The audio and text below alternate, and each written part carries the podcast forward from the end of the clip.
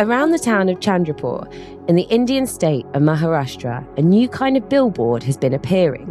So, there are these billboards erected all across Chandrapur, and these billboards carry pictures of wild animals. There are these tigers and leopards and bears, and it has a warning written in the local language. And the warning says, Stay alert, there are wild animals on the prowl. The signs are unmissable, with photoshopped images of big cats and other predators grouped around the text. And there are people who've captured videos of tigers on the street behind their house or something, and they were showing me those videos. And I was told about the tiger attacks. The presence of leopards and tigers on the streets of Chandrapur is something new. And the reasons behind their appearance reveal something about the unexpected risks of well intentioned ideas. In this episode, tigers, robots, and unintended consequences. Two stories from India.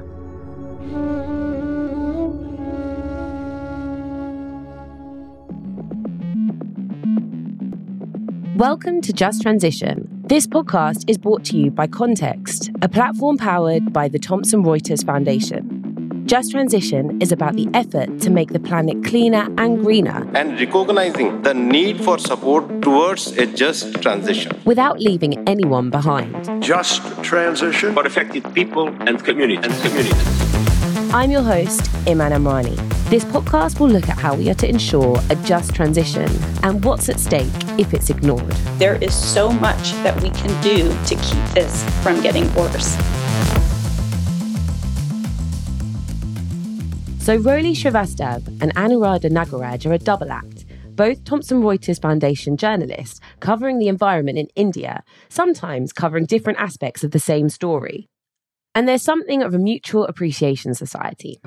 Here's Roli on Anuradha.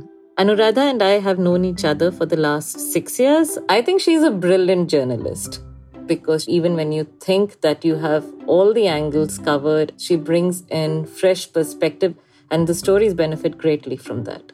And here's Anuradha on Roli. She's one of the easiest colleagues I have ever worked with. She has so many years of fabulous experience and she's a very sharing and giving person. I can confirm she also said lovely things about you. So. I hope I matched every adjective of hers. As an Indian reporter working in the country, what do you think are the biggest misconceptions that people come to India with? So, I think one of the biggest challenges we face when we are looking at reportage by people from outside is that there is massive generalization of this country and this country is actually many countries in one country I think the complexity of the country, it's difficult to explain that things cannot be viewed as black and white. I'll give you an example in the context of climate change and just transition. Not everybody recognizes climate change as climate change. They just think of it as fluctuations in weather, in climatic conditions. If there are more cyclones in the city that I live in, for example, in Bombay, which never saw cyclones earlier, like for the last many years most people would see it as an aberration. The IPCC report said that parts of Bombay could be underwater by 2050. The IPCC is the Intergovernmental Panel on Climate Change but those predictions are kind of lost on most people because they still think this is not the norm. In Bombay, there was winter this month, as in January. Bombay's never experienced anything like that. It's a tropical city, it's by the beach, it's by the sea. So we've never experienced anything like that. But even that was seen by most people as something that's not triggered by climate change, but something that's happening as a one off thing and not something that would happen every year. Yes, we also see many more hotter days. There are so many reports from across the country where we are seeing more flooding, we are seeing glaciers melting. So, yeah, we're seeing this around us all the time. Anuradha lives in Chennai, in the south of India. For example, Chennai had two days of rain, heavy rain in December, and we were flooded. It took us 10 days to clear the water from the city. Life came to a standstill in many parts. So I think on an everyday basis, we are seeing these changes around us.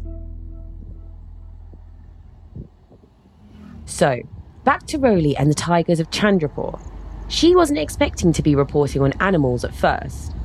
Yeah, I had gone to Chandrapur, which is in western India. It's a coal mining hub, and I'd gone there for a story on the impact of coal mining on local communities. So I thought it would be interesting to visit one of these areas and see for myself what things were like. This is from her footage of her trip. A lush green landscape along the road, punctuated by mounds of soil and sand thrown up by local coal mines. But then Roli saw the billboards and began to hear the rumours. So I was looking for case studies because I heard so much about tigers attacking people that I thought, okay, it was important to speak to people who had been attacked or had lost a loved one. Pretty soon, she heard of one particularly tragic case. It involved a woman called Nisha Umashankar Dandekar. And a word of warning what follows includes an account of the death of a child. If you would prefer not to hear that, you might want to skip forwards past the next couple of minutes. I went looking for her. I tried locating her address and found her residential complex. So I met her there. She was having a lunch when I knocked at her door, and she was kind enough to let me in when I told her who I was and what I was seeking from her. And I told her that I believe that there's been a tragedy in your home last year. It started when Nisha and her family moved to Chandrapur from Delhi four years ago. And she told me how they were living in Delhi and she viewed all the traffic noises over there and the hectic life in Delhi, etc. And when they moved to Chandrapur, she was in a way glad that this was a more peaceful terrain and life was peaceful. Her husband was doing well. The family lived in a residential compound near Chandrapur's power plant. On the 19th of August 2021, a leopard somehow managed to enter the grounds of the block. Nisha's five year old daughter was playing outside. And she remembers only fainting at the sight of her child. And she recalled how she could not even see the body of her daughter when people alerted her to the daughter being attacked. And she remembers only fainting at the sight of her child. And by the time she regained her consciousness, the daughter was already rushed to the hospital. The girl died of her injuries soon after. It was heartbreaking because the woman was really sad to have lost her daughter the way she did. She was very willing to share a picture of her child, which she had kept in her wallet. And she told me how she thought that staying in Delhi would have been so much better because there was traffic and no wild animals there. As a journalist coming to that, were you shocked? Um, I must say that I've never covered a victim of a man animal conflict before. In the two decades that I've been working as a journalist, I've met a lot of people who've lost a loved one in tragic accidents. It wasn't shocking as much as it was heartbreaking. Roli spoke to other victims as well. Sunil Govinda Lengure received head injuries in a bear attack in a village near Chandrapur. Suresh Shankar Kiradkar lost an eye, also to a bear. Tigers have been seen inside the power station compound. And it's not just those who have been directly attacked who have suffered.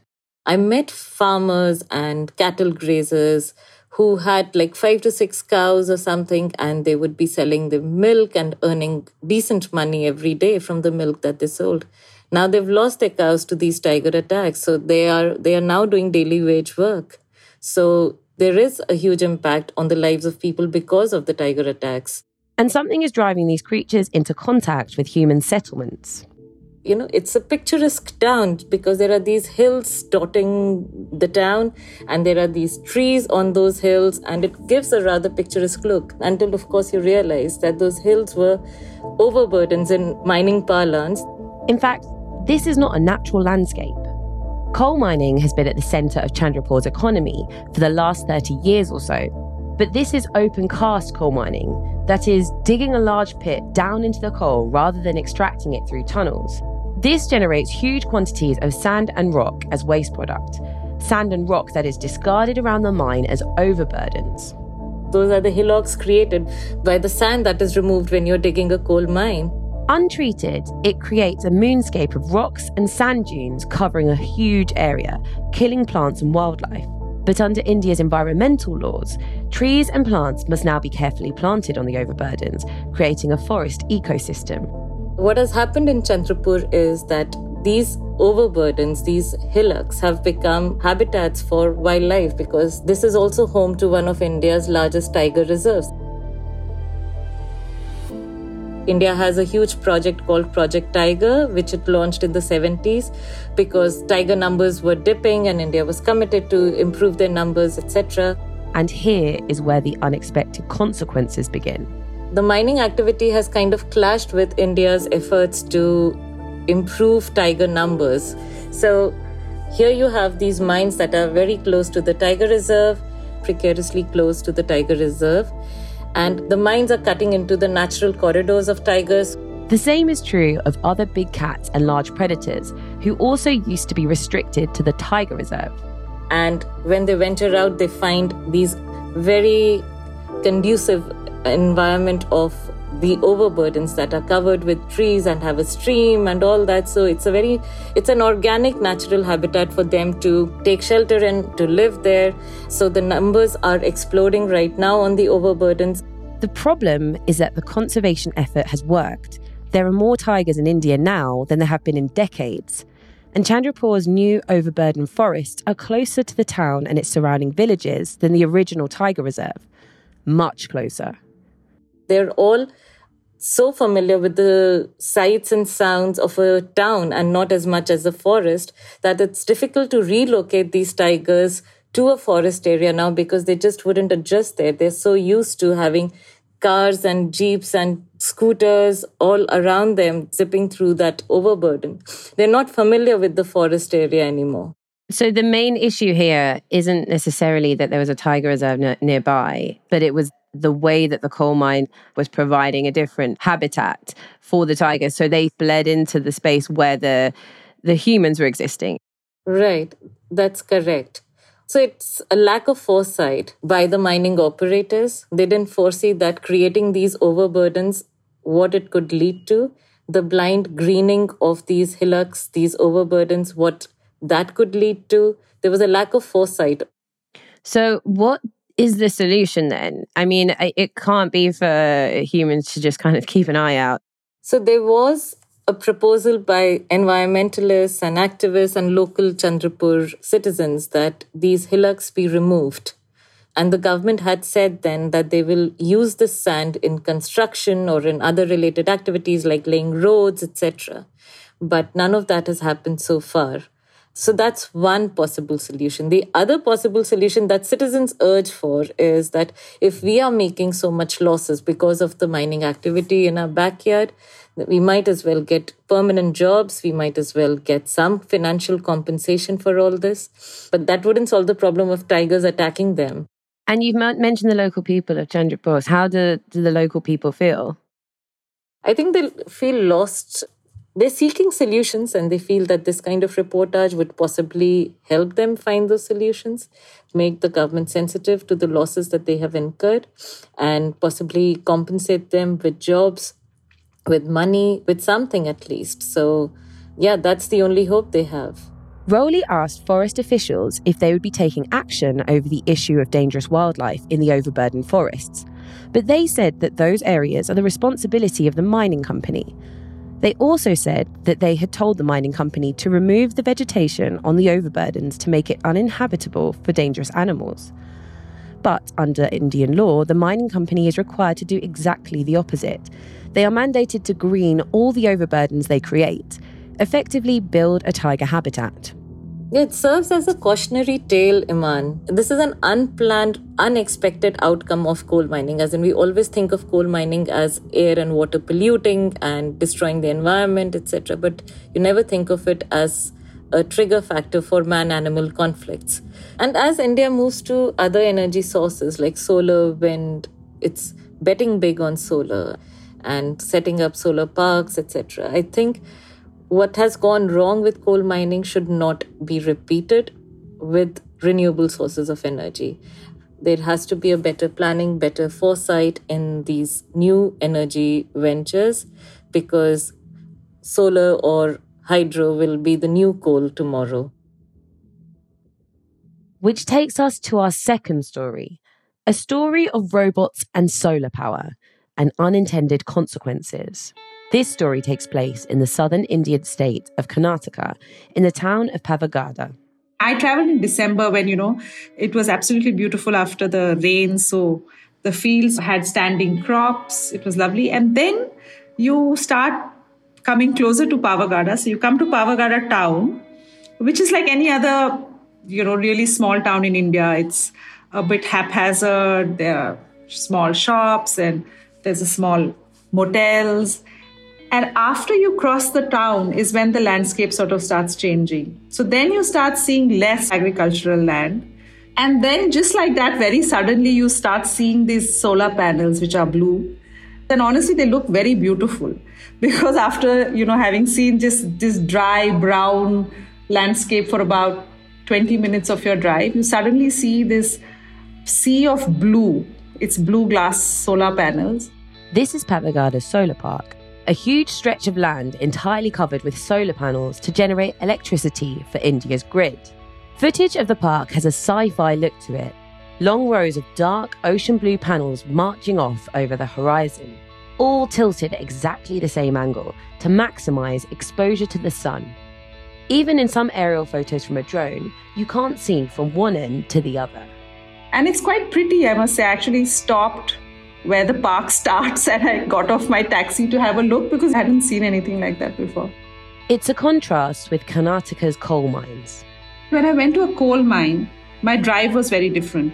When you go towards a coal mining hub, you see terrible roads, you have terrible pollution, you have lines of trucks which are waiting to carry the coal out or carry the coal in. And you have these conveyor belts that cut through the most beautiful landscape carrying coal.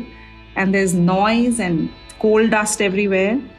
And contrast that to driving to a solar park. It's pristine. There's no pollution. It's clean and the road was beautiful and broad. So solar is good.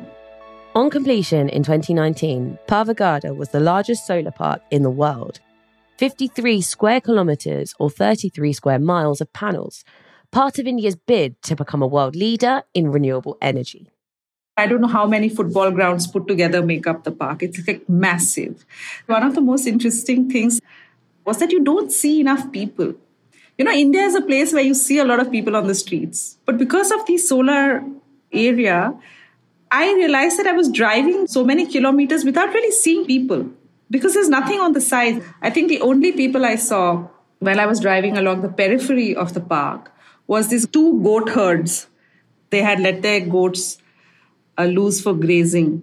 I think those were the only people I saw for about 15 minutes, which is quite unusual in India. Of course, this land wasn't always empty. So, most of this was agricultural land. So, it was land where people were farming or trying to farm. And some of them had their houses there, but most of them have their houses in the villages. So now what has happened is the village is still the village. And then you have this fence that divides the village from the land. That's the solar park. Hello, Namaskaram, madam. One of those villages is Jairam Reddy. His farm is now part of the solar park. So Jairam Reddy is in his 60s and he lives in this village called Volur, which is on the border of the park. And I remember meeting him one evening, like most people in these regions. He was wearing white on white, a white shirt. And he had the face of a person who was toiled, you know, like his he was wrinkled and like he came across to me as a person who was coming to terms with his new life. So he was a man who was very uncomfortable with not doing what he had done for the longest time. And you could sense that in his mannerism. He's like, I'm not used to doing this. Before the solar park was built, farmers were already struggling. This isn't an easy place to grow crops. So when the proposal first came to this region, it had been five years of drought. They were all in debt already and finding it difficult to survive. You know, their backs were already broken. The government's plan was not to buy the villagers' land for the park, but to lease it from them. The government told them that A, look, your land is anyway not productive. So we will give you an assured income for your land every year. So, which is like a rent for every year for 25 years. Around $280 uh, per acre per year. So if you had lots of land and you gave a lot of land to the government, you probably would get a larger amount. But if you had smaller patches of land, then you would get less. But the government went further. They were promised that local people from their communities would get jobs in the solar park. And then they were promised development, having better schools, better drinking water facility, better drainage, better roads. So these were the promises made to them. And though at that time, a lot of farmers told me that they thought that they were being offered a very low price. That wasn't the price of the land at that point. But because they were already under so much of debt, so a lot of them accepted it. For the government, the expansion of renewable energy sources like solar has been a climate success story for India. At the COP26 climate conference in 2021, Prime Minister Modi promised that India would get half of all its energy from renewable sources like solar by the end of this decade. Meeting that target depends on these solar parks. Initially, the plan also seemed to be working for villagers like Jairam Reddy. He kept saying that, you know, this land was saved for generations by my family and handed down to be by my father. And I have given it out to lease. And I keep thinking if I should have kept it for my own children because, you know, land is such a big asset. And so he was very guilt ridden about the whole deal that he had struck. A better future for local people has failed to emerge in other ways. There's a reason Anuradha didn't see many people on her drive to the park. Jobs that were expected for the locals have not materialized. So, the thing with solar panels is that if you don't clean them and if you allow layers of dust to settle on them, then their ability to absorb radiation reduces. So, it's absolutely essential that they are clean and sparkling all the time. And what they traditionally do is they give out these little contracts to villagers and what they basically do is wipe the panel manually. That's how it's traditionally done. But like I said, this is a semi arid area. So water is an issue. Groundwater levels are not fabulous here. So companies obviously don't want to spend so much on water as well. So there are a couple of companies which now have these little robotic arms that are attached to the solar panel and these are basically like giant duster rollers. Robot cleaners, in other words. So, yeah, some of the solar companies have started using robots. Not all of them yet, but they're getting there very soon. So, it doesn't use any water. So, it just rolls over the panel and keeps taking off all the dust. So, it's much more cost efficient for companies to invest in this.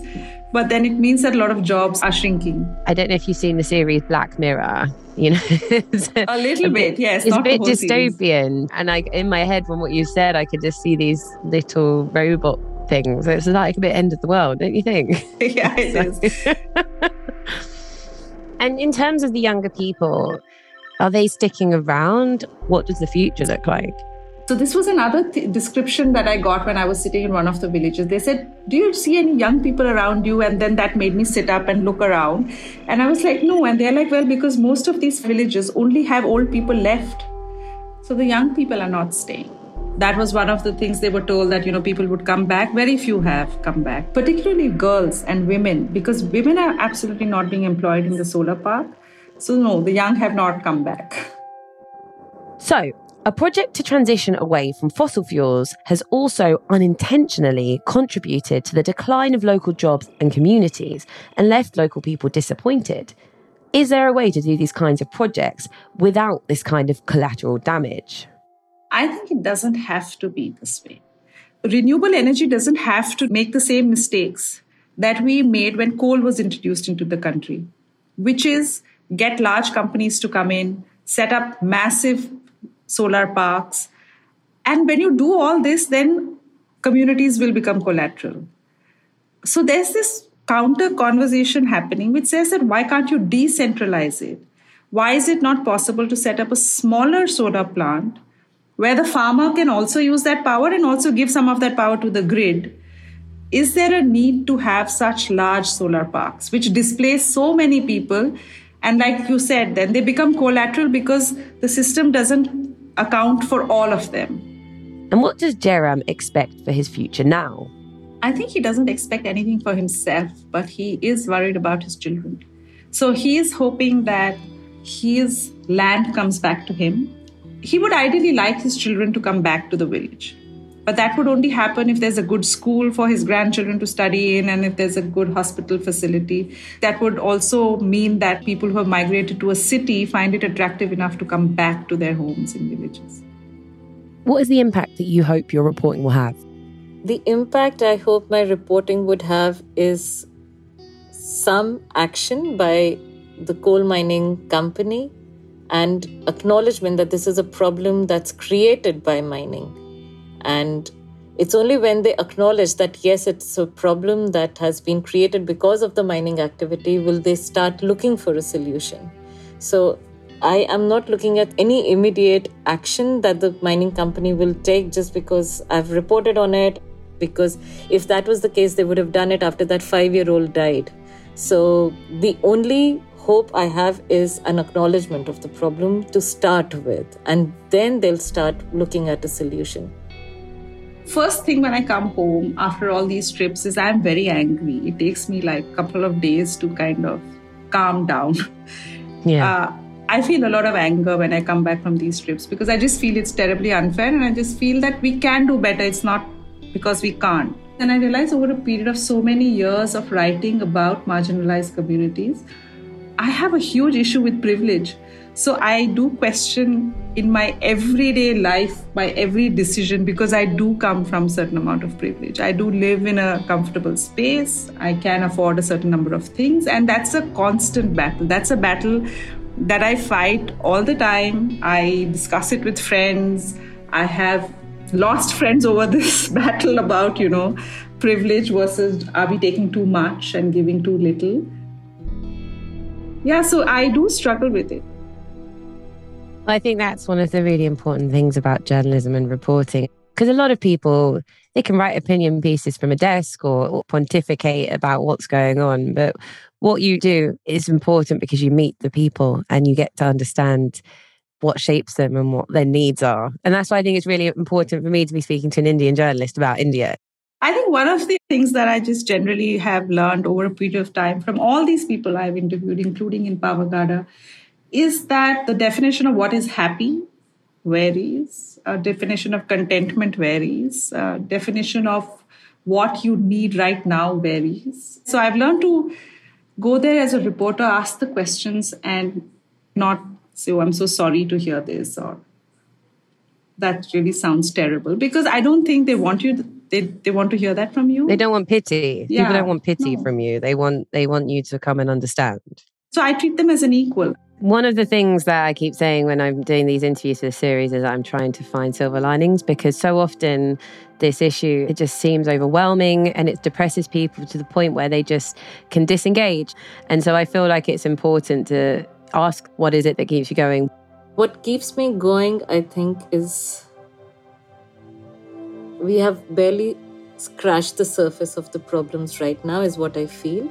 I just feel there's so many stories and so many issues that are yet to be told.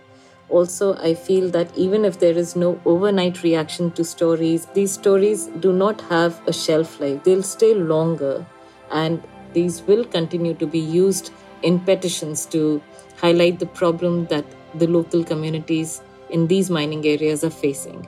That's my only hope. And I'm very conservative in being optimistic about what my stories can bring about, but I can safely say that when I thought that a story was done and dusted and nobody was even looking at it, and suddenly you realize that, oh, it's been used in a court petition by somebody in some other part of the country to plea for some kind of a change or something. So you never know how far these stories travel. Well, that's enough as a silver lining for me. So thank you, Roli. I appreciate that.